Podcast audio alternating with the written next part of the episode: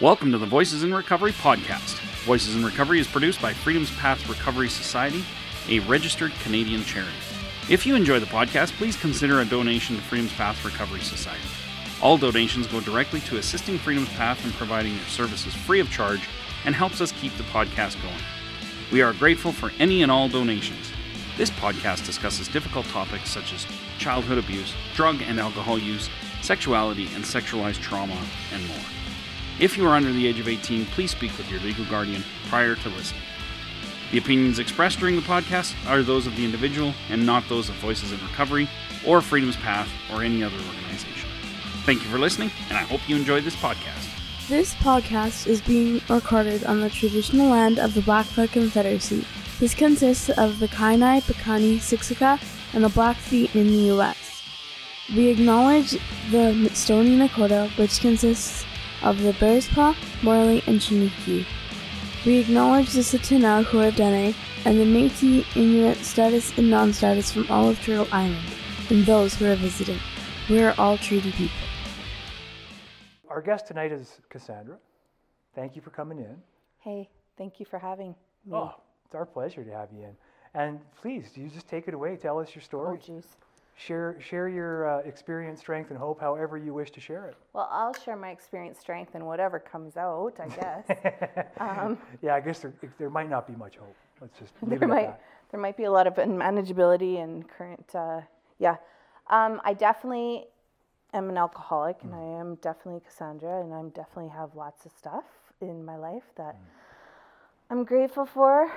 Um, and I came tonight, or in the morning, whatever time you're listening, um, to share so that you're humming along and there's something else in your ear that might remind you of some sort of sober life or recovery of some kind of craziness that you've been through. Um, I didn't really plan on what I was going to say Perfect. tonight. Um, You know your story. yeah. Um, yeah, so when I was a little, little, little, I, um, I remember playing with toys and I remember listening in the background in other rooms to a lot of unmanageability. Um, I grew up for the first few years of my life in a small cabin, barely electricity in Hundred Mile House, BC. And um, my mom was, to my knowledge, um, isolated up there with my alcoholic father. And um, then I remember driving away from that place in a Chevette with no floorboard and a piece of wood over the um, floor. Yeah. And I remember um, a very heavy feeling, um, knowing that even at two years old, I was living a very impactful life. That um, I was feeling things, seeing things, and hearing things very loudly. And um, although I couldn't identify the the noise and the monkey mind and all the worry and not knowing how to settle things was was really scary. Um, I remember seeing a lot of spirit stuff when I was younger. Um, I used to spook my mom out quite a bit. Mm. Like seeing ghosts and stuff like that. Mm, yeah. So my my grandma and my auntie were actually killed by a drunk driver um, as they were driving down the highway or road or whatever. And I remember being about two or three and pointing while we're driving, and I said, "Remember when we used to pick like raspberries or strawberries there, Anita?" And my mom's name was Anita. Um, and my mom like nearly had to pull over because that's where her and her sister that passed away would pick berries or whatever. Oh, yeah. So um, right away, I knew that I had like some some sort of something going on. Um, there was a need to have some sort of something too because it, I needed to go into some sort of twilight zone um, to survive. Um, when I was born, I was born with three white streaks in my hair, um, and the the nurses said that I was kissed by an angel three times, and um, and I truly believe that I've gotten through this life just because of sheer luck and some sort of guidance. Um, when I was about four, my mom introduced me to a man who was to take the place of my father. Um, never truly understood what happened with my dad. There was no really distinct conversations, you know, growing up about like what really happened and what her standards were and why she decided to do what she did. There's a lot of secrecy and I've, you know, if you've known me for five minutes, you know I'm pretty transparent. So it's pretty hard for me to live like that because I didn't, I felt like something was wrong. Um, my father ends up marrying a woman, and I would go visit once a year, whenever. And from that age, I'm scared to say, can I talk about stuff? Yeah, you can swear. You can. Okay. Sam- Samantha is literally Okay. an adult. Okay. No, I know. I just, she's a lady. She is a lady, Um, that's for sure. I Yeah. assume people are.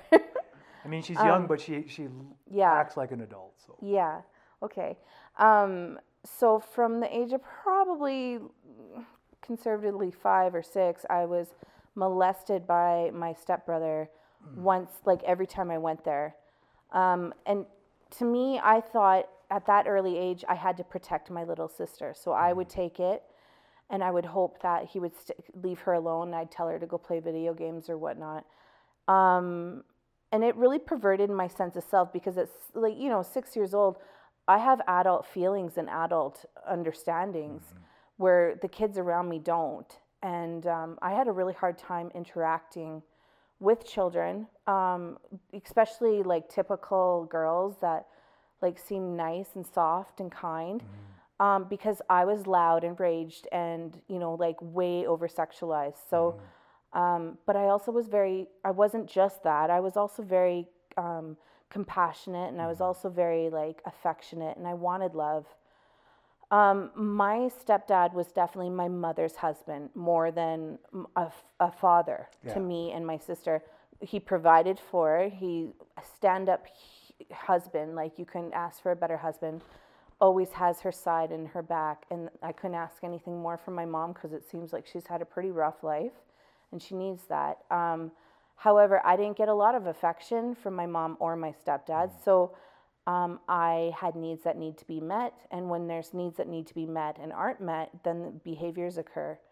Um, and for me, I, that showed up as, um, you know, rebelling, dressing produ- like very sexually, um, going out with men that were older so that I got what I wanted really quick and didn't have to work for it because they wanted that too.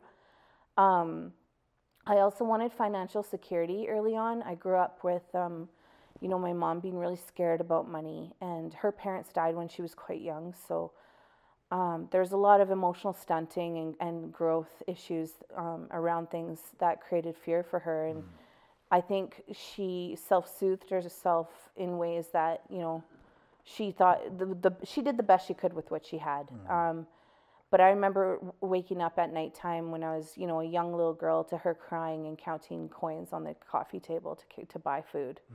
Um, and when she met my stepfather, um, I was happy for her. Um, but we still, due to her financial, you know, insecurities, she would go buy clothes that she didn't necessarily need and eat, go out for dinner when we had food at home, and then our light bill would be cut off or our phone would be cut off. And I remember being very angry, and I was a very, very angry little girl. Um, a lot of little girls that I've you know run into, and I've been in counseling in my life. Like um, I used to counsel at Woods Homes. Um, I- find there's usually two types. There's the introvert. Um, you know, the person that's been abused, they go inside themselves. They don't want people to leave them, and they're really quiet. And then there's the extrovert, like very like I don't know, like I don't even want to say this. It sounds horrible, but like Courtney Love, kind of like very, very out there and and angry and ragey, and that's what I was. Um, I used to, you know, beat up guys for my sister all the time, um, and I never let her solve her own problems. I, and in fact, I beat her up too. So I'm not going to sound like I'm Robin Hood.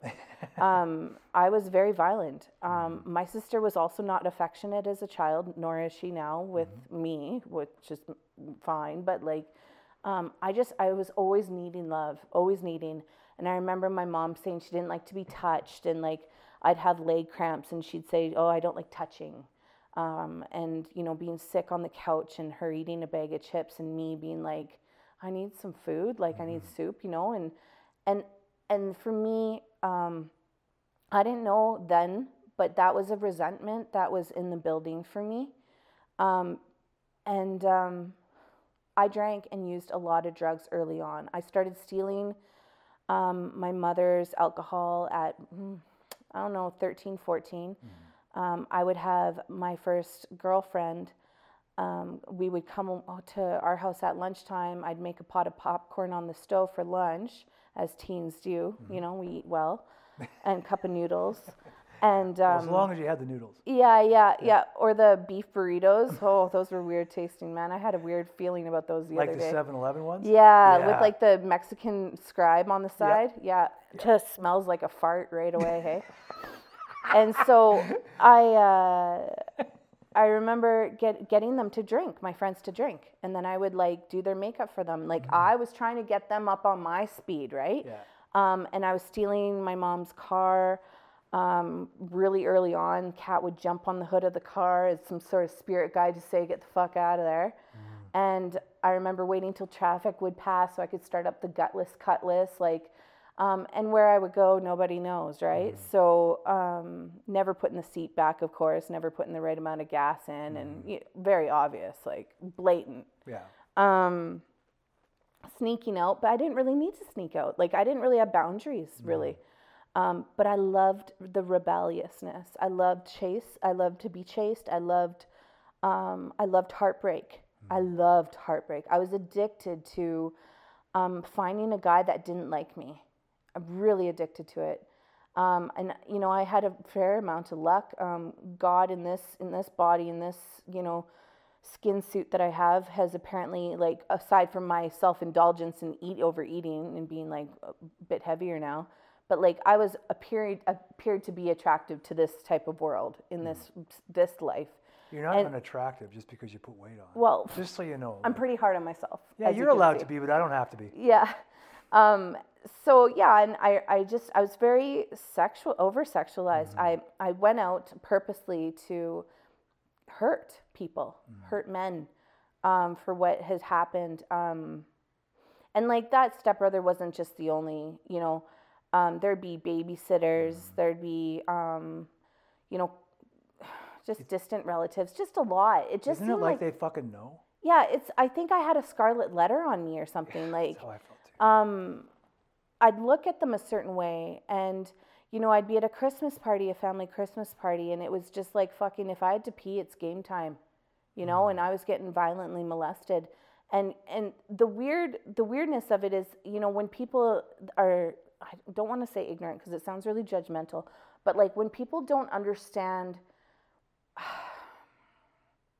that maybe that guy or that person was abused too and so I was too.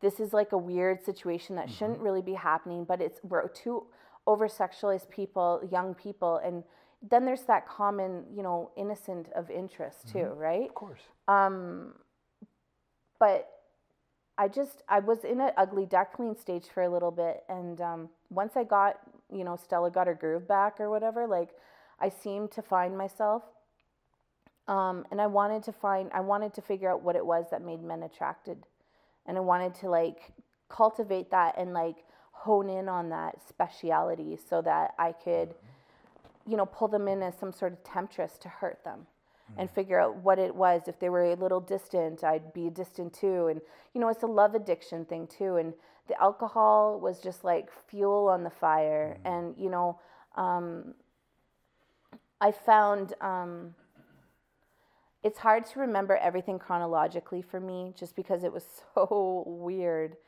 Um, but there's when I did like a set of steps in a recovery program, I um I got to look backwards and I really had to work hard and like sit there on my thinking stump and figure out what happened before this or this happened before that because I really like dissociated. And now sitting here um I don't even know that person. Like it it- to me it's talking about someone that I don't even really know. Um and I feel bad for that girl like she had a hard hard time. Um, but you know, in no way was I innocent. I, you know, I was conniving. I had my own set of morals, though I can say that um, you know I never harmed animals. I would never harm. I was. My mom would say too, like I was never allowed to hang out with anyone until after I had acupuncture because I was so violent all the time. So, you know, spontaneous combustion all the time. Um, and uh, she would say, you know, Cassandra, I, I just don't understand you. Like, you're so nice to children, so nice to animals, elderly, people with special needs, but you are so fucking mean to people. Like, so mean. Like, so judgmental of men, especially if they, like, looked at me. Like, I was just disgusted. Um, anyways, um, I remember one really pivotal time in my life was when I was 19. And um, one of my first best friends, Melissa Munch, love you.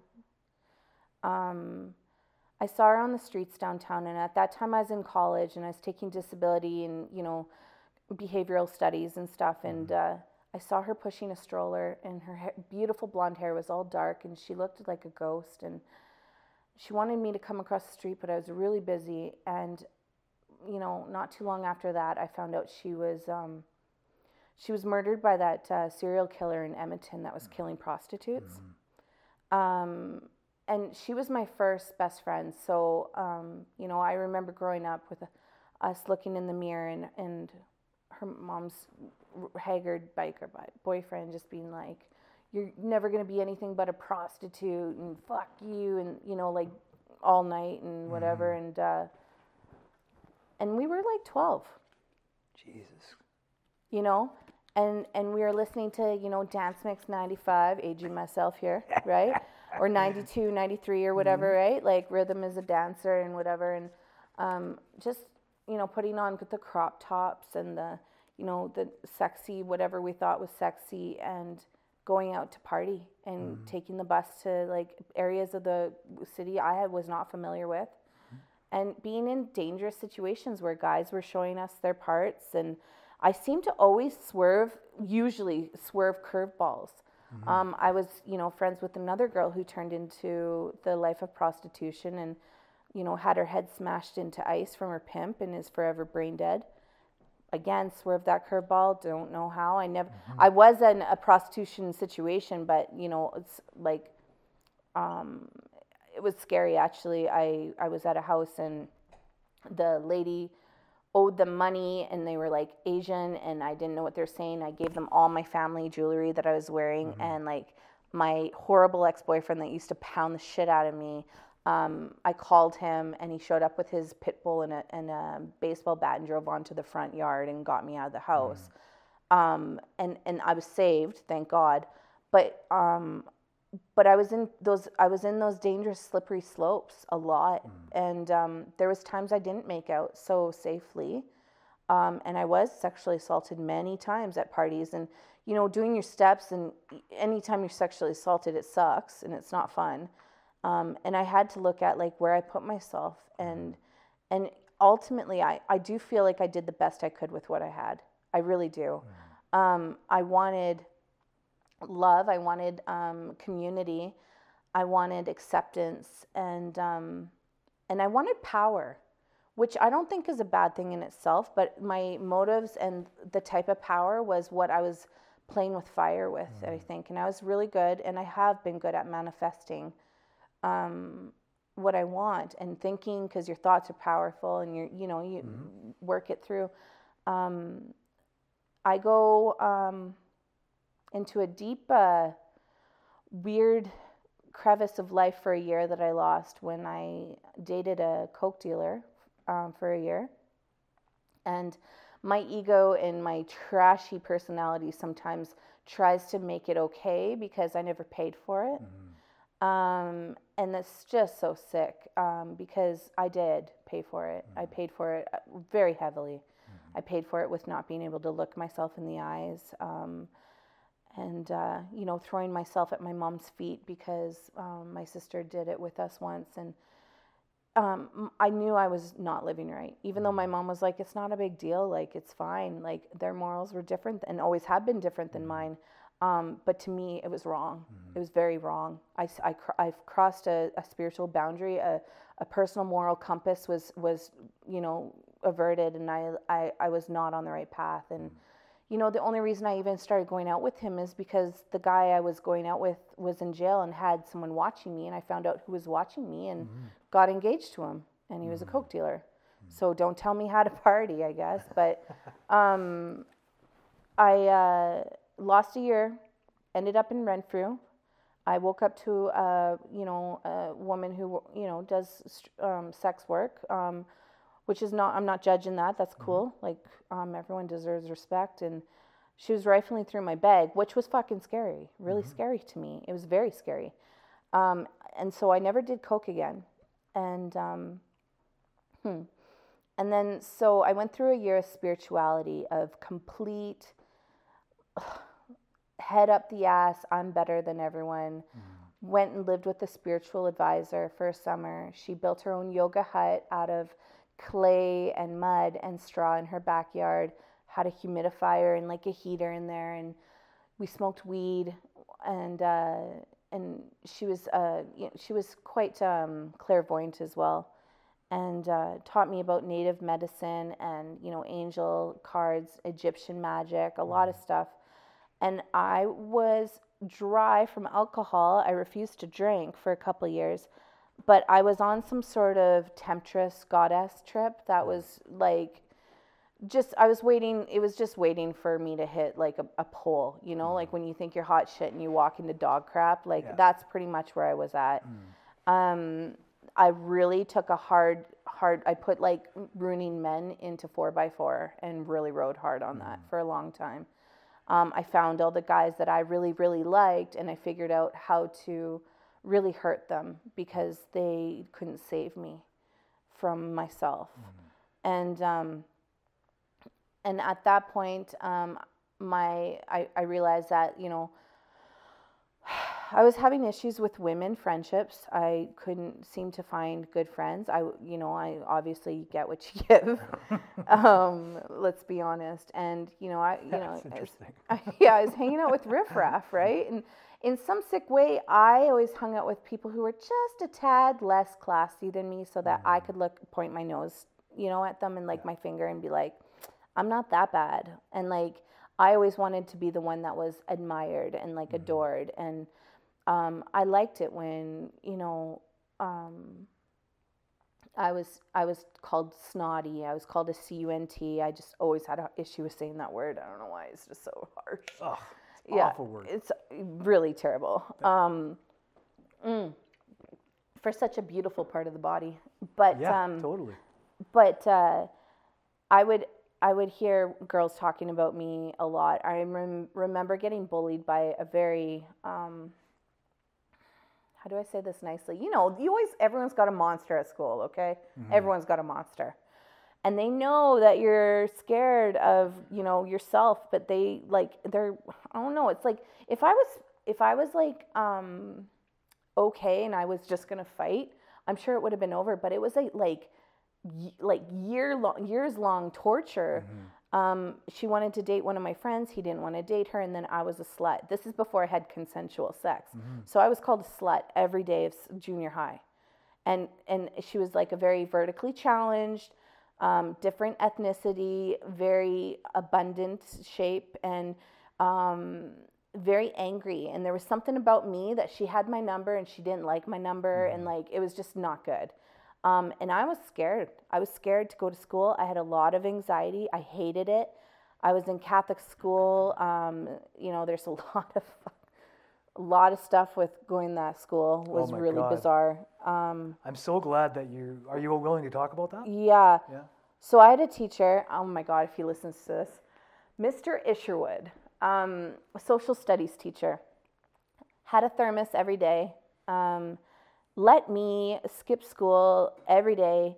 Gave me answers to tests at the door going into exams. Would constantly praise me and like be like, "You're a dirty girl," because I was. Um, I would purposely wear, you know, school uniforms like short skirts with matching little shirts, um, and like chew on my pencil and stare at him. Do you know what I mean? Like I was always that girl that was just way too sexual and um and I would be talking and not behaving and he would be like Adam out and he'd kick someone else out right next to me and wink at me. You know what I mean? Like it was very messed up. And then I had a sister who taught science, which is fucked to teach science when you're in like you're very religious, right? Because it's like totally facts versus, you know, whatever.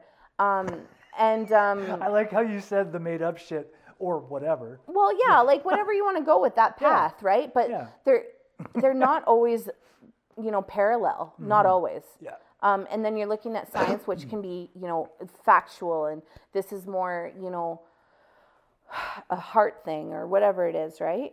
Um, but I remember one day she didn't obviously have a syllabus or a teaching agenda that day, so she just asked us to write a, a short essay in class about whether or not we're pro or against abortion. Up until that point, I wanted to be a nun, and I asked her if I could be a nun because I thought it would be the only thing that would save me from this over sexualized stuff, and and I just wanted to be like. I watched that movie Mermaids with Cher and Winona Ryder. Hmm, never seen it. Oh my God, you got to see it. Anyways, Winona Ryder is just this ridiculous, like trying to be religious, and she goes hog wild for this hot guy, which I totally would have too. Um, but uh, anyways, so I was like on this trip of wanting to be a nun, and uh, so, but I always believed, and you know, I have to give my mom credit where it's due. Um, by the way, we don't talk. We haven't talked in a year and a half. Um, but uh, I do, I do, I am grateful for the things she did teach me that I do agree with. Is you know, even if you don't agree with something, you should look at the positives of that person's side and try and be diplomatic, even though she can't fucking do it with me. But um, I digress. Um, but so I put pro because I've always been, I love debates. I love taking philosophy. I love just like the form and art of debating. And it's not about the actual subject, it's about the validity of, you know, the points and stuff. And I really like that. Um, so I went again, I went pro abortion and she, she failed me on the paper. Like she gave me a, a fail mark. And she said she was disappointed in me. And, and that was a really big, like, um, turn for me. Um, I, the kids tormented that nun though. I found out late, later that they'd like light her car on fire and stuff. They were. I had a bad. I grew up in Bowness, Yeah. like But you gotta Calgary. you gotta so Mm. be a special kind of teacher to have kids lighting your car on fire. I'm not gonna lie to you. she she definitely did not have the skill set for interpersonal conflict resolution. That sounds that sounds fair. Yeah, like very red face, really easily. And this is a woman pale as a ghost because she didn't wear any makeup and no, probably didn't see sunlight a lot, right? Um, I saw her face red a lot. Um, but yeah, just yeah, I grew up in you know with the bullying and stuff, and um, um, I just I found that I would hang out with women, um, and I'd want them to be loyal to me because I was loyal. I, I never cheated on a single guy in my life, but I'd break up with them and be in lingerie half an hour later waiting for the next guy. Yeah. So when they wanted to come make up and work things out, I was already done. Like I was long gone. Um, but with girls, like I had a really rough time because I, I wanted to be friends with the Rachels and the Veronicas. Like I wanted to be friends with those good, nice girls that did their homework. I really did. And the learning difficulties that I endured because of the trauma going on, the loudness in my brain was horrible. Um, I had a mathematics teacher from grade five till nine, and he was a fucking dank. Um, blared Bruce Springsteen, which the poor boss doesn't deserve this negative association because Yeah. he's a fucking awesome genius musically. Um, but he grew plants all over his his uh, room, and he listened to you know Bruce Springsteen all through class, and he'd throw his leg up on that arm bar part of your desk whenever he had a problem, and he'd breathe this fucking dragging coffee breath right in your mouth. And, and say, why don't you fucking understand this? What are you not getting? So you'd be terrified to put your hand up. And I never got the blocks of like math. Like I never got the like good blocks. And then of course with ADHD, I was undiagnosed for a long time. Um, I just I shut down. Like I just shut down, and it was terrible. It was absolutely terrible. I hated math so bad, um, and I just didn't understand why. Like they would have like these Catholic, like I was supposed to be safer in Catholic school. I thought, right? Like my mom always thought, like I'm assuming my mom must have thought public school was harsh or like more ghetto or something. But like, I don't know. I think they probably might have been a bit nicer. like, Oh yeah, I went to Christian schools too, and they're fucked. yeah, and they can be really heartbreaking because it's almost like someone that you love hurting you is worse, right? Because, you know, um, I go to religion class and I did pretty well in religion and English. Like, I, I enjoyed it. I don't know if I did well, but I, I really enjoyed it. Um, I like the stories. I yeah, I like myth- Greek mythology. I like any like history. I love stuff like that. Um, and if the teacher's exciting, then I'm just gonna have so much more fun. Um, but then you know, I was listening to like the the wrath and um, you know Jesus's little sheep and their children and this and that. Um, but I was just wondering why I was like the sheep that got kicked around a lot, and like I didn't understand why like this sheep got fucked by the farmers. Like I didn't understand why like all that was going on, and no one seemed to have answers, and that's what always pissed me off. Is I was inquisitive. I was always searching, um, and I want. I asked questions. What does this mean? Why? You know, and just have faith. Just have faith, and that really bothered me, and it turned me off a lot because I really would put a lot of thought into questions, and I wanted to be talked to, talked with, and um, anyways, um, after that drug bender for a year or there, I was sober, living with spiritual lady. Um, I had a knack for like I felt really good about not drinking because when I drank, um, I turned into this woman I would call Cecilia. She was a scary chick. Um, I would throw like knives at guys' heads if they were checking me out and they had a girlfriend. There was no way of knowing how I was going to end up. Like my my temper was so volatile, um, and I never really had issues with women um, because God knows we've been through a lot, right? But the men, man, like I, I remember getting um, harbor, like I got a taser gun and a baton from Scottsdale, Arizona when I went out there and we drove back with them. And I would just get guys so drunk with my, you know, coke dealer boyfriend or fiance, whatever, and um, I would get my my guy to get them so drunk because we had lots of money. He had lots of money. Let's not be fucking blind here, but um, I spent it all. Um, and I would just be begging them to let me zap them with the taser, like because I just fucking hated them, you know, like seething, um, waiting, and. Uh, and I would beat him too. Um, I remember some mornings waking up and he'd be like, Sandra, come look in the car, and there'd be blood splattered everywhere. Um, and and I was never a jealous girl, but I was always a respect person, and I, I really didn't like disrespect. Um, in fact, I've been bisexual a lot of my life, um, in my drinking life, um, and yeah, a lot of my temper tantrums and you know beating people up were men that were trying to um, cut in on me and my like whatever, whatever. Lady friend or whatever. Exactly. Yeah. And and she was doing it for attention, but I was doing it because I was doing it. And I guess they call those lipstick lesbians, right? Like Maybe. Um, we're just kind of doing it to be a party favor Mm-hmm. or whatever. And I remember, like, yeah, I beat the crap out of a guy naked um, on tequila. He had to tell people he got jumped by three guys in Mm-hmm. Bowness because he tried to intervene on a shower, right? So, like, it just really, I put myself in precarious situations. Um, which obviously led up to a big bang, and it had to, right? It had to lead to a rock bottom. Um, so at 21, I was at the end of my road with a spiritual advisor. I was bumping heads, and um, I woke up one morning. I was doing dishes at her house, and she says, "He's got crow eyes. I wouldn't if I were you." And I said, "What?" And she would do stuff like that. She she knew stuff, and I was manifesting. I was thinking about a guy. I didn't even know him. I was like creating a guy I wanted. Yeah. I wanted a strong, powerful, fiery guy, like strong, powerful, fiery guy. And she knew exactly. And I said, I want him to have dark crow eyes. I really like dark eyes, right? Yeah, sure as shit. Within three days, this guy in this big truck pulls up. And uh, we start dating. Not even three months, I was getting put into submission holds on the console of the truck because it seemed like I was going to break up with him for his shitty behavior.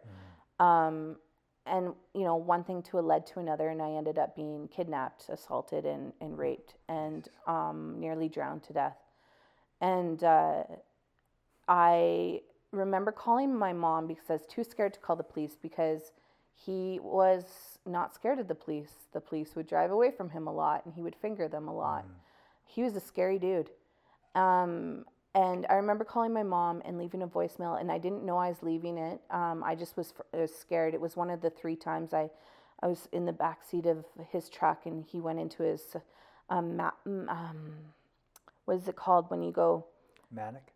manic, where he was like, "I'll clean you up. It'll be okay. It'll be okay," and then he would go and do it again, right? Yeah. Um, and one of the times I called her and um, he over like he saw my phone and I tried to throw it away and and he like there was a voicemail of me screaming for my dear life um, and being assaulted and uh, I went to school the next day at uh, Bow Valley. I was in shock. Right? He told me Yeah. to go to sleep. He brought me back to his house and told me the best thing I could do is go to sleep. I just laid there and prayed to Archangel Michael or whatever I could muster the strength to, to pray to. And I showed up shell shocked at school. For some reason, I went to her house, my mom's house, instead of, you know, we were kind of like, I don't know, was, we're moving into this McKenzie Towne house. And I took the one, number one all the way home, and there was cop cars lined up my street. And I didn't know what was going on. And uh, so, yeah, I ended up going back to him because I didn't get a chance to go to counseling. It was a week after. There was a week long. Um, I didn't even know what was going on. I was, I was traumatized. Um, but I knew at, a, at the end of the week he was allowed to come on our street. But until then, he had to stay away. Um, my coke dealer and my next door neighbor in front, like my neighbor in front of me, were friends, and he showed up, and um, that person that assault, like kidnapped me, he saw that even though I wasn't even talking to those people at that point, um, and just drove up and like it was just it was crazy, right? Like um, it was crazy. He would threaten people for even looking at me.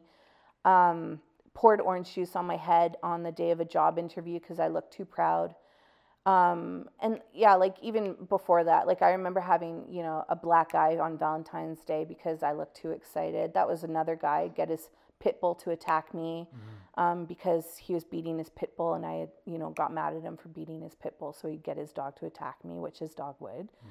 So like i i've been in dangerous like with dangerous men and i liked it because it was so much stronger and more violent than how i felt. Mm-hmm.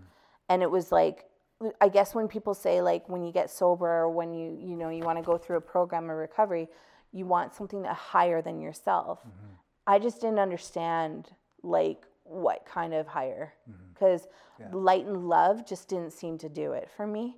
Like um so after that um, i turned into a serial case dater after i healed i went to therapy. And you know i went back to him and it was bad. He assaulted me again and it was just no good.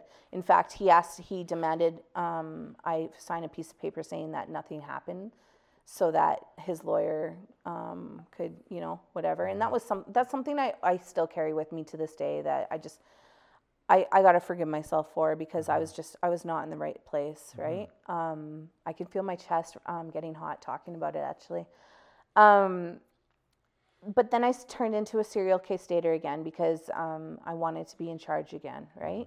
I want someone else to be in charge, and then I want to be in charge. I want a nice guy, and then I want a mean guy, and nothing was quite giving it to me the right way, right? Um, went out with tons of guys, had many fun fucking dates. Um, some not so fun, but so, funny to talk about now because I lived through it. um, but yeah, um, and then I, I finally um, started drinking when on my way to Mexico. I was with another character, and uh, I call him Donald Duck because he'd get angry and spit a lot when he was talking Yeah. and I liked it because it made me laugh, and I thought he was out of control. Um, and he, you know, just c- go crazy like Donald Duck in the malls if I didn't walk close enough to him and stuff. And I just, you know, it's just dangerous playing with fire, you know. And um, again, like we're, you know, the family unit's just not what I needed mm-hmm. at all. Like there was no like, don't dress like that. There was no, you know, like I don't know. It, she didn't know how to handle me. She mm-hmm. didn't know how to. My my mom was a shy you know, very wounded little girl who got stunted, I believe. And mm-hmm. and my sister was doing her own thing and I felt like I was a bad example to her anyway, so I just did my own thing. And I just, you know, I tried to do my best to impress them and nothing would work. So I might as well just fucking chuck it in the fuck it bucket and move forward, right? And uh, I finally start dating this guy, and um, he was definitely, and I, I feel so bad saying this, and I messaged him once and told him that, and I felt so bad. Years later, we're on good terms, but I said, man, I'm so, you were my rock bottom. Like, you were, like, and I, like, God, God love you. Like, I hope you're doing well, but fuck, thank you so much. Which is a shitty thing to write. That's, I wouldn't want to get that message, like, oh, you were a great rock bottom for me. Like, Yeah, it's pretty um, heavy. yeah. yeah, that's pretty shitty, actually. I'll actually have to ask, talk to people about that. That's horrible. Um, I don't know if it's horrible. I it was think pretty harsh. It's pretty harsh, but horrible is a strong word for that, especially where it's coming from, right? It's coming from a Yeah. place of injury and, and trying to heal. So. Yeah. So yeah, he, um, went to Mexico. Decided to drink after those years of my spiritual exploration. Um, I was literally like Christopher Columbus. I was a fucker, right? Like I was not a good person. Yeah. Um, I was on my own I like how you use Christopher Columbus as a bad guy. I love it. Yeah. because it's fucking true. I love I'm it. not as dumb as I look. I don't think you look dumb just at joking. all. I'm just joking. um, yeah, so um, I took a drink. I knew full well what I was doing on that airplane because I used alcohol to be my superpower. So Cecilia would come out and stick up for herself. Um, and for a while, I let him because I just shut down. You go fight or flight sometimes, right? And sometimes flight doesn't mean leaving. Sometimes flight means going in your own little black box in yourself, right? And um, Right. and I couldn't get out. Um, so I drank, and then I, you know, abused him. I turned the tables on him, and I got really mean. And um, then I started drinking, and the drinking um, was really bizarre to me. Um, I really did feel like that scraggled hair '80s Bill Murray in Groundhog Day, where I was just like baffled every morning. Like I was just like, "What? I'm done with it. I did the thing. Like, put it away now. Like, you can go. I'm gonna go do some superhero shit now, and I'm gonna, you know, go back to school, or I'm gonna, you know, lose some extra weight, or I'm gonna date a bodybuilder. Or no, I'm gonna date a, a philosopher then, or a poet this time because I'm bored. You know, like, um, and I couldn't settle down. Um, but the alcohol just whooped me. Um, and I remember do, starting to do things that I would never do. Um, and they weren't that bad, but they were really big to me. Um, like I said before, I'd never hurt an animal. I never did hurt an animal, but I did leave it for like a weekend and an extra day um, because I went off on POF to some small town with some guy. I don't even to this day know where I went. And I was drunk, having crazy sex with some guy, um, drinking shitty beer. Like, it probably wasn't shitty, but it wasn't my taste. And like, I came home and the cat's dish was empty, and I fell on the ground crying because to me, that was not something I would do ever, ever. Um, I've always been a, a huge caretaker, a mama bear. Um, and I, you know, I was drinking in the shower. I was getting drunk before before dates. A lot of guys that I see in program today are guys I went on dates with. Um, I've been sexually assaulted by some of those guys, and I get to share my birthday sometimes with them. And you know, it's very, it's a, it's a weird world now. But um, I can say That must be a fucking trip. Yeah it's uh, it's yeah it's kind of shattering to be honest um, especially because they don't like make amends to you or identify that they had some sort of Problem? situation that they were part of. I don't expect them to take full on but you know i did have my underwear ripped off you know so like it was not fun. I had to get somebody to come over and get him out of my house because i turned him on and apparently that was my fault right? Um, but you know women in this in this world as if you know like we seem to get a little bit of the shitty end of the stick for some shit Got that right. um, so I take that as part of my luggage, and I, you know, nobody's worth my spot in recovery though. Like I'll still show up. Um, I fought for my life, so yeah, and so yeah, I guess the the the the morning that I decided I was done, I um I just I didn't know what to do and I called somebody I knew that was in a program of recovery and I was crying and he told me to get on my knees in front of my bed and we read through the questions in this little pamphlet and I was a yes to every one of them. And um, I started attending meetings of recovery and um, and I thought everyone was lying. I felt like a bag of crap slinking down the steps, you know.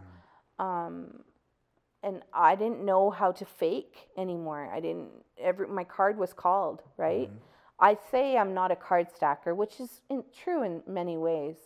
Um, I'm not facetious. I'm I'm not like I'm not mean. I don't have a mean thing about women. I don't like if you ask me a question, I, am not a liar. Mm-hmm. Um, but when it came to the game I was playing in general in my life, mm-hmm. it was all like it was all just a sham um, and it wasn't my fault. Um, it just was. I just was doing the best I could, right? Mm-hmm. Those were the tools I had, and, and I was doing the best I could. Um, I, um, I got sober. Um, I was an angry, sober girl. I remember a girl coming up to me after a meeting and saying, Are you fucking done yet?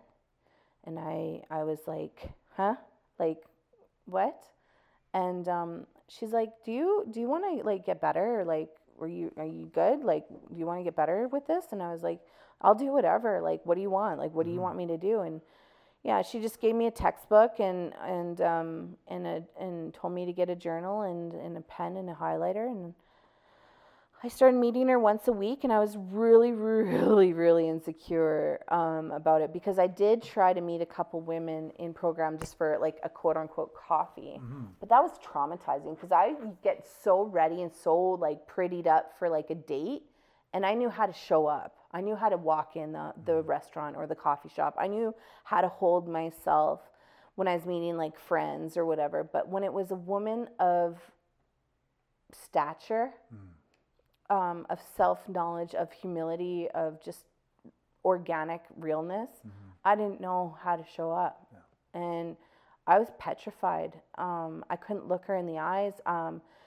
and and truth be told, um, I was dissatisfied with myself. I was I was humiliated because I've always thought of myself as um, somebody who supports other people and mm-hmm. stands up for other people and protects other people and, and I've turned into this like sick person. Um, and it wasn't until I started going to meetings and started reading um, other books. Uh, Gabrielle Bernstein is a, I'm a big fan of hers. Mm-hmm. She wrote Spirit Junkie, um, and and and learning that um, you know I'm not I'm not bad. I'm just sick.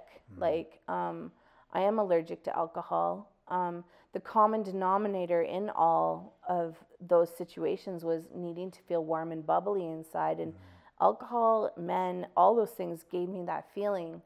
Um, so it was a big leap of faith for me to um, leave those behind mm-hmm. um, and, uh, and try to jump into a solution based type of life um, where I'm being accountable to a woman no less, um, that has boundaries. And that was mm. scary because I didn't have boundaries. I didn't know what boundaries were. Man, I read so many books how to avoid dating a jerk, why men marry bitches, and like, and I'd laugh and I was like, this is good. This is going into my almanac of fucking magic powers, right? Like, um, but I didn't know there was a book called Why Men Marry Bitches. Oh, it, I, it was a textbook of was life. Yeah. Oh, and What Men Don't Want Women to Know by Steve Harvey. Whew, that was a good one. um, but I would talk a good game about boundaries, but I I never knew what boundaries were, mm-hmm. and not like nobody nobody knows unless you know mm-hmm. how easy it is to make a boundary, but how hard it is to um, reinstate a boundary once it's been broken, and that's what boundaries for me now are, yeah. um, and that's where I have a hard time because underneath all of you know the this guy that guy family bad pain whatever me doing and and lashing out and all these things was a very codependent scared little girl that just wanted safety and security. And i wanted to be told where i'm supposed to be how i'm supposed to be. And then and and and then learn how to be who I gotta be with those type of skills, so that I could fly from the nest in a healthy manner. You know, and I never got that, and I was mean to my mom about that. I was mean to my mom. Um, I was a very vicious daughter. I would point my finger and judge her. Um, she was an overeater as well, which I see I'm, you know, can have now too. Um, and and she wouldn't pay the bills, as I said. Um, and I remember her having a quadruple bypass, and my stepdad went and bought her KFC for her first dinner at home, Wow. and that's the codependence, right? Mm-hmm. And I fucking lost it. Mm-hmm. And whereas my sister, you know, wants to be my mom's friend, wants to help her, mm-hmm. my my sister's called my mom by her first name for so many years. I don't even know if she's ever called her mom. Hmm. Like, and so that's just the relationship of like my mom needing that type of support, you know.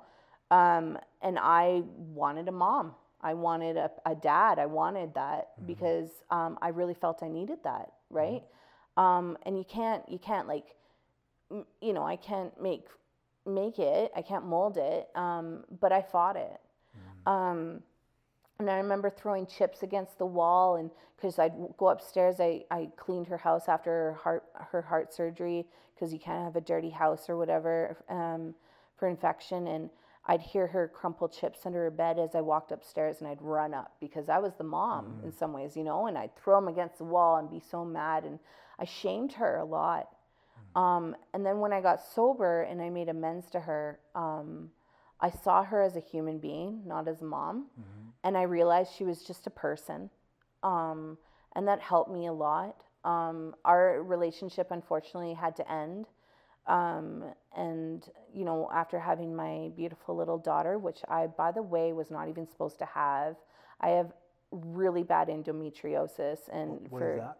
So yeah, I feel like cysts and like um, fibroids on my uterus. Okay. Um, it could be from damage of uh, like sexual assaults. I don't know. It could just be like hot hot liver and like in Chinese medicine they say I have a hot liver. Um, but the chances of having children are like slim to none. Yeah. And I, I did try to have children before. Um, I, I was pregnant twice. I was pregnant at 16, had my first and only abortion. Um, I don't know why I feel like I have to say only, but that was my, I had one abortion. I abortion. appreciate that. Abortions are hard, man. Yeah, it was really hard. My sister called me a baby killer when I was walking out the door Jesus. to go get it. And that's why you said I only had one. Yeah. And then my mom left and wrote me a letter and said she was alone when she had one, didn't know how to be there for me for that. So um, my step her stepdad had to, you know, take care of me. And um, and then I had one miscarriage, which I'm so grateful that it was a miscarriage um, because I was doing drugs with that guy and uh, at 21, and um, I was planning to get an abortion. Um, and then we went on a road trip um, to BC, and I had a miscarriage on a speedboat, and he wouldn't let me tell the driver to slow down because he didn't want his drug dealing friends to know I was pregnant. So I, it caused a miscarriage. Um, so I had to have my legs up for the duration of my mushroom trip for a day and a half, and then as soon as I got home, I kept my legs up the whole way home to be from BC to Calgary. And the minute I got home, I hemorrhaged and ended up in the hospital. Um, and so this this pregnancy um, that I had after, like with my baby that I have, um, was a miracle. Um, and actually, even while giving birth to her, I cried and said, "Do I deserve her?" I said it out loud, What's her and name? that's just what's that? What's her name? Ava. Ava. Off, She's after beautiful. Ava Gardner because I Oh, loved yeah? Ava Gardner. Right on. Yeah, she's a kick-ass woman. Um, She's a beautiful little girl. yeah, she's so sweet. I don't even like. I don't deserve her, but I'm not giving her back, man. um, Well, you wouldn't have her if you weren't supposed to. you know, I was upset the other day, and she goes, "Mom, it's okay to be upset. Let's take some deep breaths." You know, she's th- she's just turning three tomorrow. Is Yeah. her birthday, um, and that's I want her to have emotional intelligence. I want her to feel like she can self-soothe, and you know, like I'm there to help her coach through things because I didn't get that. Yeah. um, and that's part of the reason why we don't have contact with my fa- my you know my sister and my mom because there was just not very nice behaviors and, and I didn't want my daughter to see unloving behaviors. Um, so today um, I sit with 10 years of sobriety from alcohol. Congratulations. Um, and I say with alcohol only um, because I, I do take CBD oil. Um, and I know that's a controversial subject in, in my program. well, it's not controversial here, though. so- Yeah. Yeah, you're okay. here. There's definitely no controversy about But that. But I will here. say, um, and this is me too, like having to um, validate, right? Having to validate my actions. And I still, at 10 years sober, have a hard time with that. Of course. um, because um, I've seen things in black and white a lot, and I don't want to do wrong anymore.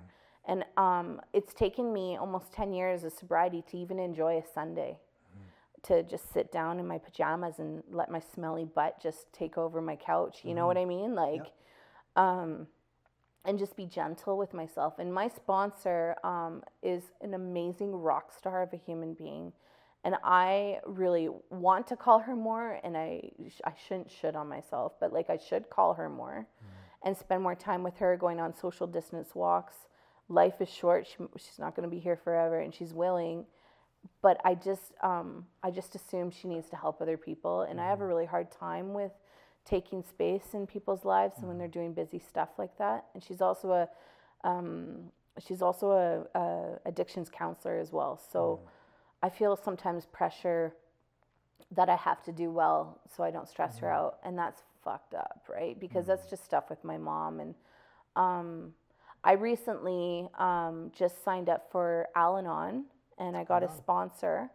Um, as you know, I'm married to an alcoholic as well, a recovering alcoholic. Um, and uh, I find myself in this stage in my life um, really being a controlling bitch.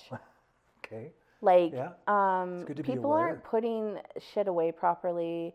Mm. Um, I'm sneering a lot, and it sucks when you hear yourself sneering. Mm-hmm. You know, um, Oh, I feel that. I feel that Yeah. deeply. Yeah. you know that? Oh yeah. Yeah, where you're just like, Yeah. again, like I've told you this so many times, like, and then you're doing that stupid IU conversations, which sounds so facetious, right? Like, Mm. it really makes me feel upset when someone doesn't put the garbage out and they just put it on the front step and expect me to take it. Really makes me upset, you know? That's Um, some serious progress, though. right? Yeah. But I'm so like I feel so mean. Um, I've always felt like I've had strong emotions since I was young, and I always felt like my emotions were really like too much for people. And um, I've never been one of those people that are like, like if I die, which I will, obviously. Um, As far as we know. I'm not like King Tut. I'm not like the you But know things can pharaoh. change. You never Yeah. know. Next 50 years or With whatever. all the things that I put in my body, who knows? um, but um, like, I honestly believe um, that I've I've I've just um, I've just been so sick for so long that like now I critique everything. And I, I, I really I, I read into a lot of things and I don't think that when I die people are gonna say, Wow, that Cassandra's really joyful. And that bothers me because I'm I feel like I'm spending so much of my life now trying to make up for what I did wrong. Um, and still to this day, actually, my mom's still stuck in the past, you know, of what I used to be like, and and that's part of why I had to, you know, take my journey elsewhere, um, because I I don't want I I know I'm not that girl anymore, um, and and I I go to meetings today. Still, some days I go to two or three meetings because I'm looking for people that are struggling. And, you know, it's a fucking war zone out there. It's a war zone. You know, um, this is a unprecedented time. This is, you know, there's so much ice, you know, for anybody suffering with, you know, trauma or addictions or, you know, whatever, depression, anxiety, like this, this COVID is, um, it's isolating and it's it's terrible. It's pushing us to our limits. Yeah. Yeah. Um, and all I can do is clean my side of the street and help others, right? And and I feel bad, and I don't know.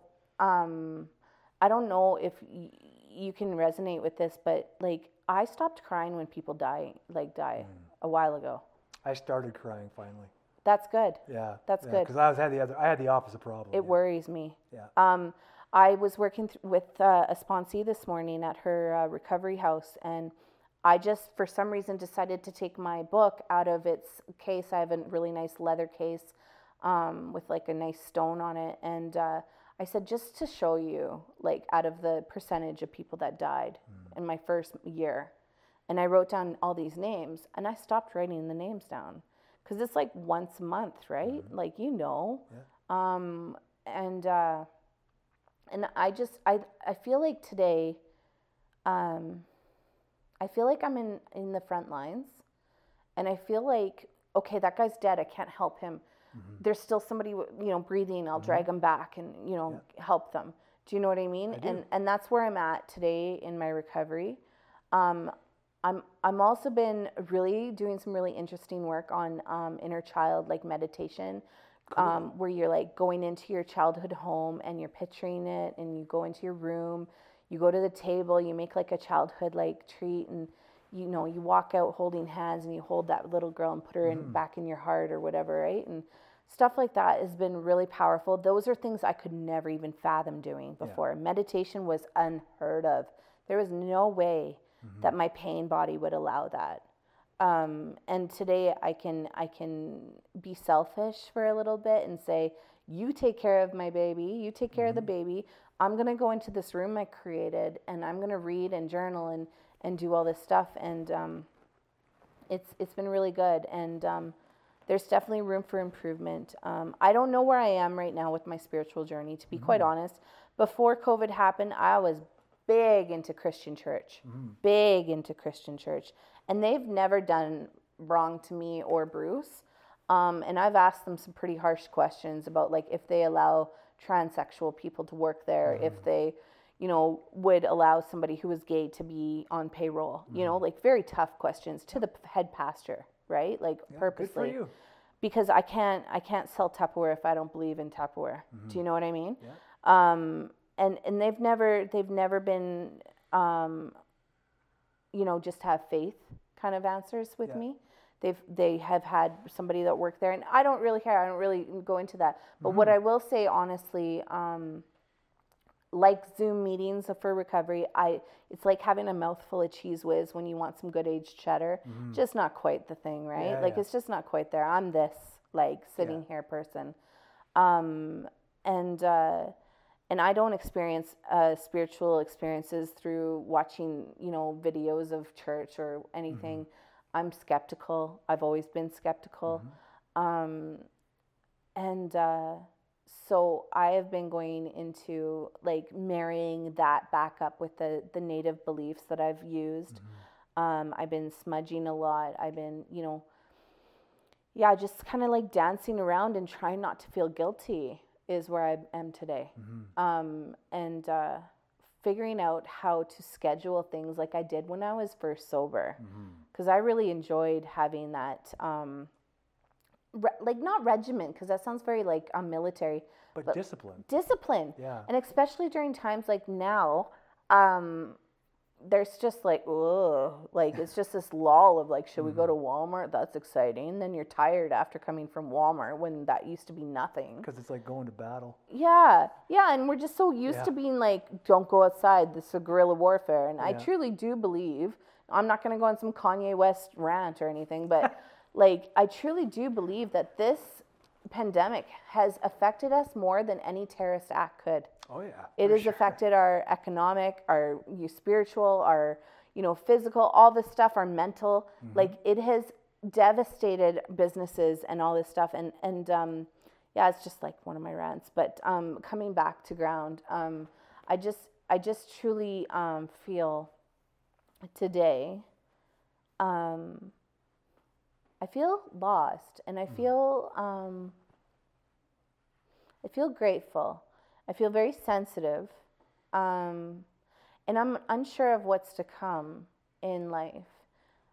But I have some nuggets of, of protection um, today. where I don't live constantly in fear. Mm-hmm. I know that, you know, quote unquote, this too shall pass because it all has Mm-hmm. and it all will. Um, and yeah, like I said, like the skin suit that I'm wearing, um, it's it's led me to redeem myself to live a more karmic based life hmm. um, where I'm I'm sensitive now to what I'm doing and how it affects others and and also being able to put my hand on my heart when others hurt me or hurt someone hmm. around me or hurt someone in public and just feel it hmm. and understand that they're going through something really tough if they're being mean like that, right? Um, and I cry now for people that are that have hurt me, um, whereas before I would go violently attack them, right? Um, But you you figured out the connection that we all have to each other. That when Oh, we hurt, man. we hurt each other. Yeah. What a beautiful thing. I'm still not fully trusting of it, but I do like the program of recovery that I'm in because there is principles. Um, there's still a bunch of dickheads, man, but um, yeah. It's, it's sometimes it's full of dickheads. Yeah, oh, dude, for like sure. so bad. Sometimes I'm the dickhead. Well, that's what, that's what I mean. Yeah. I'm saying it's like we're all the dickheads sometimes. It just depends on like all the variables of like what did you eat, what happened earlier, and you know like, and then like what's the you know antecedents to what happened, and then you just being the way you are and blaming it on that situation. It's got Yeah. nothing to do with that situation, Yeah. right? It's, um, but yeah, I'm. It's it's an interesting life um, for sure. Bruce's parents are both um, dead and gone, and um, I don't have parents. Um, we don't have family. Um, so I have a best friend, and uh, we moved in with each other again. And she's been an auntie to my daughter, and the best person I could ever imagine. And she drives me fucking nuts, and I love her. Right? she's the sister I never wanted.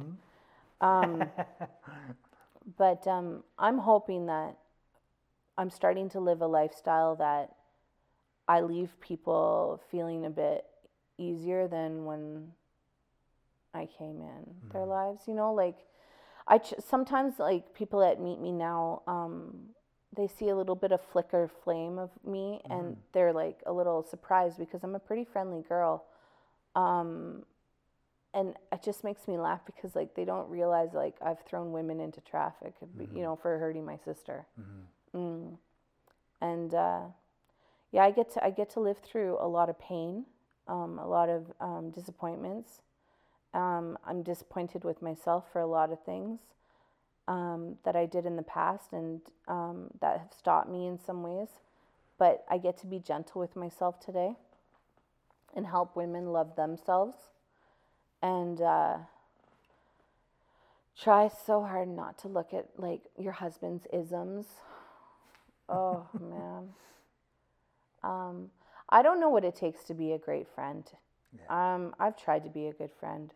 I've tried to, you know, plant seeds and water them and cultivate and all those things. I don't know what that looks like for me. Um, I've I've wanted um, to flourish and glo- get close to women. Um, and like men, my picker was broken. And you know, Louise, she's an angel, so she's just she's not she's just on earth as an angel in this life. But um, but like I just I, I seem to still have a struggle with the women thing and um, picking people that betray me the way that like my family has and i'm really interested in digging in that through you know the codependence counseling and you know all those things because i don't want to be cold because i'm not really getting and that what i the fruits of the labor that i'm i'm doing um, and i know that i could have a lot better friendships and i pull back a lot um, i don't know if you're familiar with love avoidance or love addiction um, Somewhat. uh, yeah. somewhat, yeah. So I'm quite mutable. So I, I and um, I don't stick to the same s- position in life. And if I find somebody's love avoidant, I go very love avoidant as well. Um, unless they have some isms of my mom or my sister, then I get very love addicted to them, right? Um, and it, it's just it's it's just a bizarre thing. I, I that's why I love philosophy and I love um, psychology so much and spirituality because it's ever evolving, ever changing, and um, and as long as I'm teachable and I try to keep my head out of my ass, I seem to come out with more wisdom and insight. Um, that's only been able to be used. Like, obviously, I'm not talking it much sense here, but like when I'm not being recorded and I'm not being watched, I seem to do some really cool stuff. But the minute I try, I sound like a fucking idiot. You don't sound like an idiot though. But I'm just saying. yeah. Um, there's this one quote that I love. This the, the there was a tray lady at the airport. I used to work at the airport for a couple of years. Lived off of Fedrins. It was really cool. Yeah. Um, and and uh, she handed me this little cute card, and she was like this um, like East Indian tray lady, and I just loved her. She had these old cataracty almost eyes, like you know blue almost color, and Yeah.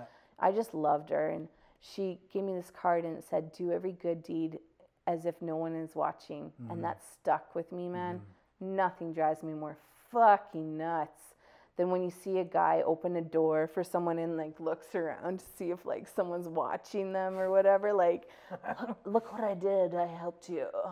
You know, um, and and I think that's a character. That's so funny. I used to get so mad when I was younger and people wouldn't say thank you for holding the door open like I was doing some big David's deal. the kind of guy that would pull the chick back and be like, um, "I'll go first. totally, totally.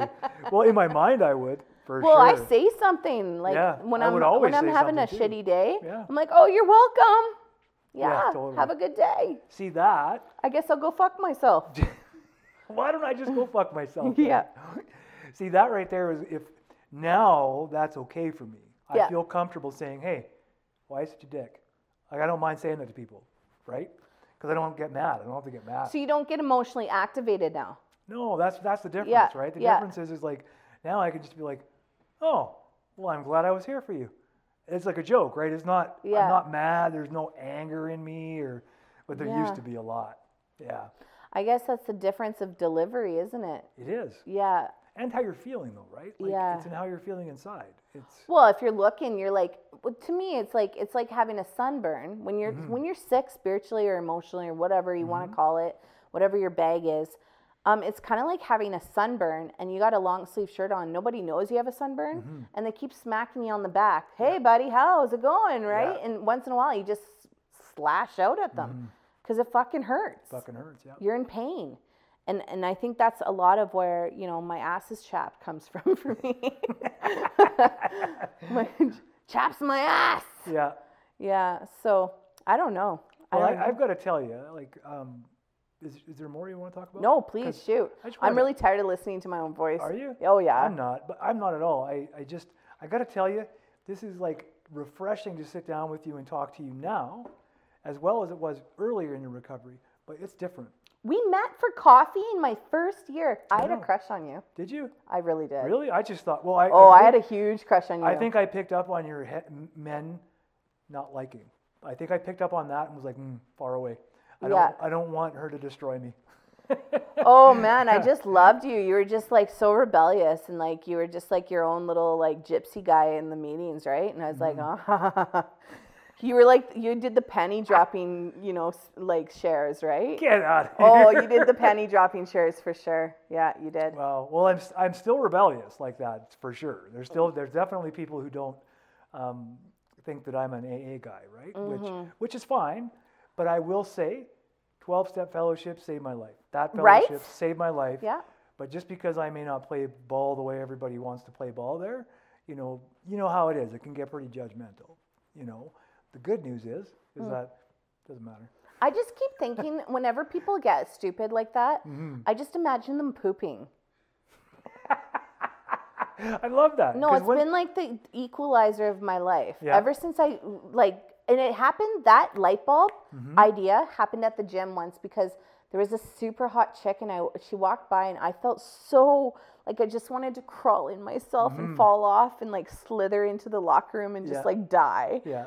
And then I just imagined her pooping and like her face and like wiping like three Oh, or times. Yeah, yeah. And then I was like, huh, all right. And I just started working out. That's you know, an like, interesting way yeah, to do it. Yeah. Everyone poops. I like it. yeah.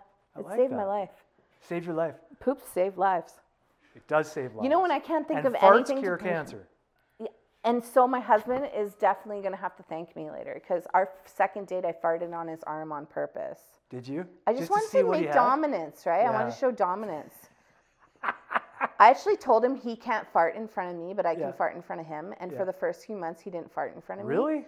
And he kept going to the bathroom after sex because, you know, after sex, you feel so relaxed, right? It's Yeah. like so great. Um, not that I know what that feels like anymore. I'm married, but. Um, um, yeah, and then like he'd go into the other room and, and then uh, he'd come back with a red face and I'd be like, What are you doing? And he's like, I farted. I was like, I was fucking kidding, dude. Like that's how mean I am. Yeah, yeah. Still, I was sober. That some people actually take it seriously. yeah, but I'm Yeah, like I'm pretty convincing sometimes. Mhm. Yeah. that's true. Um, well, you convinced me not to ask you out for coffee again. why? Well, when we had that coffee, because you, you you you let me know how you were feeling, right? See, in my mind, when we had coffee, you were like, "This is like well, how I felt." I was like, "Get ready, look hot, but not too hot, so I don't look like skanky," because he seems like kind of a granola kind of guy. And then I was like, I was like, okay. And then I met you at like a trendy coffee shop, and then you were like sitting there and just like all cash, and I was like. I thought you were like, I'm not really interested in you, but I hope you have a good day. And I was like, yeah, okay. That's what I took from it Mhm. right? And then I was like, whatever. I was like, because back then, like I, I would get married and divorce guys in meetings without them even saying hi to me or even looking at me. yeah. Do you know what I mean? Yeah. Because they would share, and I was like, oh, it's nice to meet you. Oh, thanks. Yeah, okay. Look at me. Okay, good. and then the meeting was over, and I was like, it was really good. It was really good while it lasted. Mm-hmm. Yeah, and then it you're like, I'm glad it's over. I will say, right hand up or left, whatever you're supposed to do on the Bible. Um, I never had sex with one single person in the AA. Thank you. I'm just so glad I said Air it. five. Yeah, right? Yeah. I never shit where I eat, you know? Mhm. Maybe Until you got married. well, maybe I do eat sometimes when I'm shitting. Not on purpose, just because Mm-hmm. I'm running to the bathroom and I have a kid. I have a kid in one arm and my burrito Um, yeah. in the other, and I'm running to the bathroom. Fart smelling burrito. She loves farts, and I've trained her to like blame Yeah. them on other people. Oh yeah. Oh yeah, I'll That's fart classic. so obviously. Yeah, classy. Yeah. And uh, and she'll I be said like, classic, not oh, classy. she's But like, Daddy too. Mm-hmm. farted, and he, he just looks at me and he's like, what the hell? but yeah, That's I- that's. I'm that's really hilarious. grateful though that um, that I did meet you actually early in your recovery because it's kind of a neat um, at 10 years Yeah. this month um, just to like look back and just say like That's I'm not so incredible. I'm not like Socrates or anything, but like I'm a little bit better.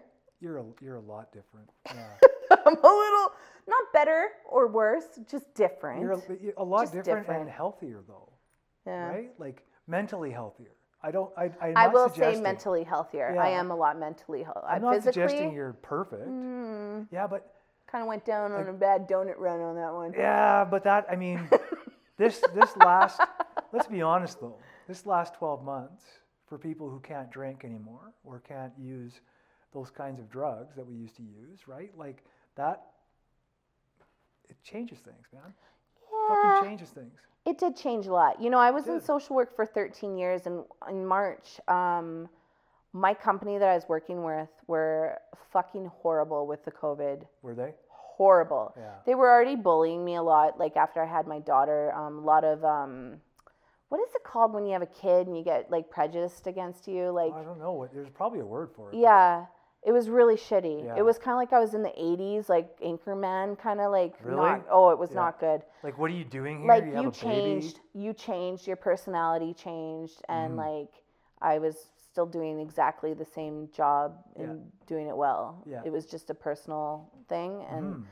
Um, my anxiety went sky high and then the covid happened they weren't even offering like ppe they were forcing us to like be in a small car with like our cars Mm-hmm. or whatever um, with clients they wouldn't give us background of where they were who they were with before Yeah.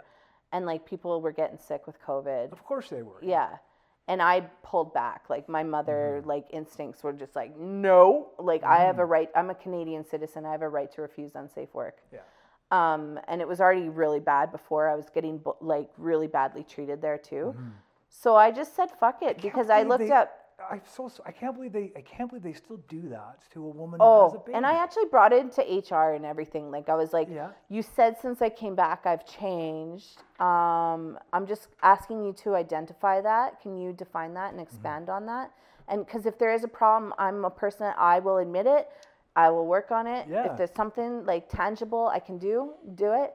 But it was just like this, like Mm. I don't know. It was weird. It was really weird. And I called her on it, the person that was doing it, and she was uh, she was just a bully. She was a bully. Um, get to work on that. See, that's the fun part about like when you're like moving on in life and you're kind of growing up and p- putting on big girl pants and big boy pants is like instead of the problem, you're just like, ah, there's some work to be done on that. yeah. You know? Yeah. put that in that shelf over there for a bit and then you know. Oh, you're right though. But with march um, it was a gong show. I actually quit which i never thought i'd quit working in social work because i thought i was a bleeding deacon right? Like i'm here to save everyone and treat me like crap. I like it. Um, and uh, i'm not taking it personally i'm a professional Punch me in the face. I, It feels good. fucking kill me it feels like health. i'm helping you Yeah. Let me Um, help you. Punch me. yeah, let me take your shit and uh, all this red tape and that I can't help you with. Um, and uh, I actually started subcontracting doing house cleaning. Oh, cool. I'm fucking amazing at house cleaning. Yeah? Just so you know. Um, I've always cleaned my friends' houses and like my mom, I've always been the the cleaner. Um, and I really like doing it. And I get to listen to podcasts while I'm doing it. That is so nice. I can listen to those songs that because I don't like I don't care what you guys do or whoever's listening, but like um, I don't swear in front of my daughter, and I don't listen to crazy fucking music in front of my daughter. I don't watch crazy shows in front of my daughter because I've been through so much as a mm-hmm. young child that, and I'm not like sheltering her. I talk about mom's mad at dad right mm-hmm. now. Dad didn't come home when he said he was going to come home. That's why mommy's face looks red and angry. This is mm-hmm. why mommy's talking really mad to daddy. You know, like she knows when I'm mad. She knows about real feelings, but she gets to watch them, you know, um, g- get solved Yeah. too, right? I don't give her anything that's too big for her to understand. If I'm really fucking pissed, I don't tell her, like, you know, psycho pissed. Yeah. Um, but if it's just a moderate spat, I think that's very healthy for kids to so see too. that. Yeah. Um, I never saw my mom fight with anyone, and that really bothered me that she would just hide in her room and like. I'm not judging. It sounds like I'm. I'm judging. Obviously, I'm a human being, but like really, on my higher self, I, I understand now that that's just what she did. That's what some Um, people do, right? She, that's what she did. She felt good with that. She was too scared to do the work. That's Mm-hmm. Okay. Um, but um, but nowadays, um, I don't know where I fucking. How many times do you sit here with people and they say, "I don't know where I was going"? I, I, How often does that happen? Oh, How many times he does it? yeah. No, I but like quite often. seriously, where Yeah. was I going? I don't know. Who I think, cares? I, yeah, I think Let's talk what, about something else. I love my daughter. you were just talking about work. Yeah. Oh, yeah. Yeah. So I started house cleaning. Yeah. Which is great. It's really hard on the body, though. Super hard on the body. Yeah. Um, but yeah, I, um, I really enjoy it. I feel proud of myself when I come home. Um, and I, I get to work off a lot of anxiety because I don't, you've done a lot of mental work. I know, I think I remember you being in social work yourself. I'm a social worker. Yeah, yeah. Um, so there's a lot going up above the shoulders, right? Like a lot every That's day. most of my shit goes. Yeah, and on the shoulders, right? Um, but I don't have to do that now, and it is such a fucking gift. Like, just when I, it was, it was actually amazing because um, I've been fearfully working in social work for a long time. I'm too scared to get out. Just to try something else. Yeah, Yeah. too scared. yeah. I just didn't have what it took. Yeah. And I just laid there in bed one day and I just looked up at the ceiling and I was going to therapy once a week um, on the phone because it was March Madness, right? Um, with COVID. And and I just said, You didn't fucking bring me this far to like fuck me over. I don't have to put up with this shit. Mm-hmm. And I literally said it out loud. And how powerful is that when you get to talk out loud to mm-hmm. yourself? And I was like, fuck this. Mm-hmm. Fuck this. I gave my registra- regis- regin, regin, regin, thank you. Resignation. Resignation. I think of resin and I think I'm doing like blades It's weird. on the stove. Yeah, hot plate, yeah, hot resin. knives. Yeah, get that cherry oil. Um, Yeah. Which, by the way, I used to make. Um, so, yeah, and, and, and I just started doing that, and it's it's been really good. I don't know if I want to do it forever, if I want to start my own company, um, and God knows with what's going on in the world right now. But today, it's been good, and like my idea of God has taken care of me and Bruce ever since we got sober. Um, you know, I have to say, like, being with somebody who's been through trauma is tough. Um, and our fights kind of get shitty. Um, and you know, our fights are so dumb. Like, we get so emotional. Like when I when I observe it, and I observe him, and I'm I love my husband, but he hasn't done all the trauma work I've done, and he doesn't notice when his eyes get dilated and Yeah. and his chest, and he boom boom boom, and his temper flares. And I'm like, yeah, you maybe we should just take a walk, time, time, like you know, like blow the whistle for a minute. Um, it's it's a really interesting relationship to grow with um, when when you're with somebody like that. And I don't, I wouldn't, I wouldn't take it back for the world though, because um, I don't know if anyone is listening that's you know tries to date normies or you know somebody who looks like they're you know off you know the the good side of the tracks or whatever They got their shit it's together. or- tough. Mhm. It is really tough for me. And I didn't want to date a dumpster diving piece of shit either, right? But I wanted someone who understood um, that sometimes I just go there. And I don't mean I go ghetto and I don't go Britney Spears 2007 and shave my head, although there's been times I felt that way Yeah. right? But um, just understands that I need some time alone sometimes. There's no way to even uh, like evaluate it to tell you how I'm doing and what I'm, I'm thinking about. It's all. And you know, I saw this one cute picture where it was like a cartoon character was sitting there and I think it was Alice in Wonderland and she's just sitting there and she's like, "Man, I've seen some shit." You know? Yeah. and I, I like I get it. I feel that that is mm-hmm. it because like um and you know they say in the program recovery like not to morbidly reflect and fuck this it was a healthy tool, healthy reminder because I used to drink and smoke weed to just purposely reflect mm-hmm. and write poetry. Mm-hmm. Oh my god, what a poet. I have books and books written of poetry of just heartbreak and like all this stuff and today like I get to just honor it and like put my hand on my heart just feel it, cry. I unfortunately, unlike you, I'm not able to get to the cry yet though. Um, it's hard to schedule a cry when you got a toddler. It's hard to Right? do anything when you got a toddler, I imagine. Or like at work, you know, like if you've ever been with a you know client or you're you're on the clock and you got a cry inside you and it just shows up. Like it's just, it's kind of like diarrhea. It's just there, right? You can't really like. Well, and Sorry, sometimes I'll deal the with you clients are the ones that bring it out of you. Yeah, You don't even know what's what's boiling under the surface, and yeah, for Yeah. sure. yeah. Um, That happened to me like three times today. Today? three different people today. yeah. really. Where I was on the verge of tears for them. Wow. Yeah. Yeah, I'm. I've got a really big cry inside of me, like one of those ones because I have a TMJ issue, like Mm. my jaw, where like I'm. I want my jaw to get sore with how much I like. Oh, I'm an ugly crier. I don't cry pretty. I'm like not. It's not a good scene. Um, so, uh, but I got one of those inside me, and I like. I Mm-hmm. can't. It stifles like when I have to push it down to be appropriate to cry because I don't want to show that to my daughter. Like Mm-hmm. Yeah. tears falling's definitely healthy Yeah. like breakdown crying's not healthy to show. I don't It think. It depends. I think it depends on the circumstances. yeah. I, I think that like one of the one of the things that I don't have kids, so I have no say in the game. In I don't even what, have a say in the game of what really. kids should or shouldn't learn Exactly, at I a don't- certain age. But Yeah. I, I do I really do wish, and I hope that what we what we change in North America is denying children access to death. Oh. I think oh. that should change.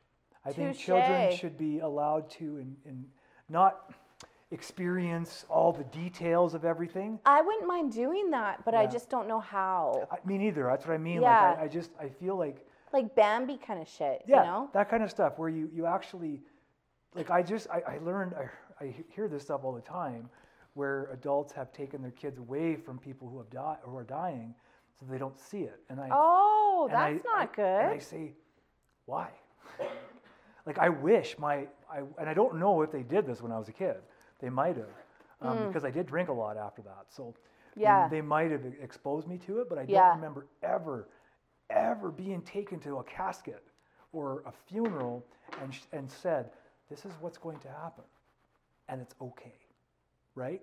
Because Oh, that would be kind of.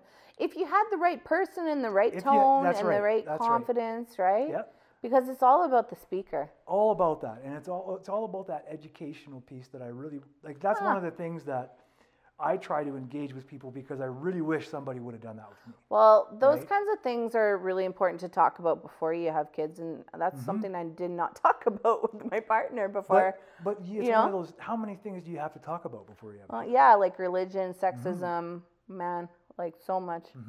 Yeah, circumcision, all that shit. Yeah. What Well, kind of school?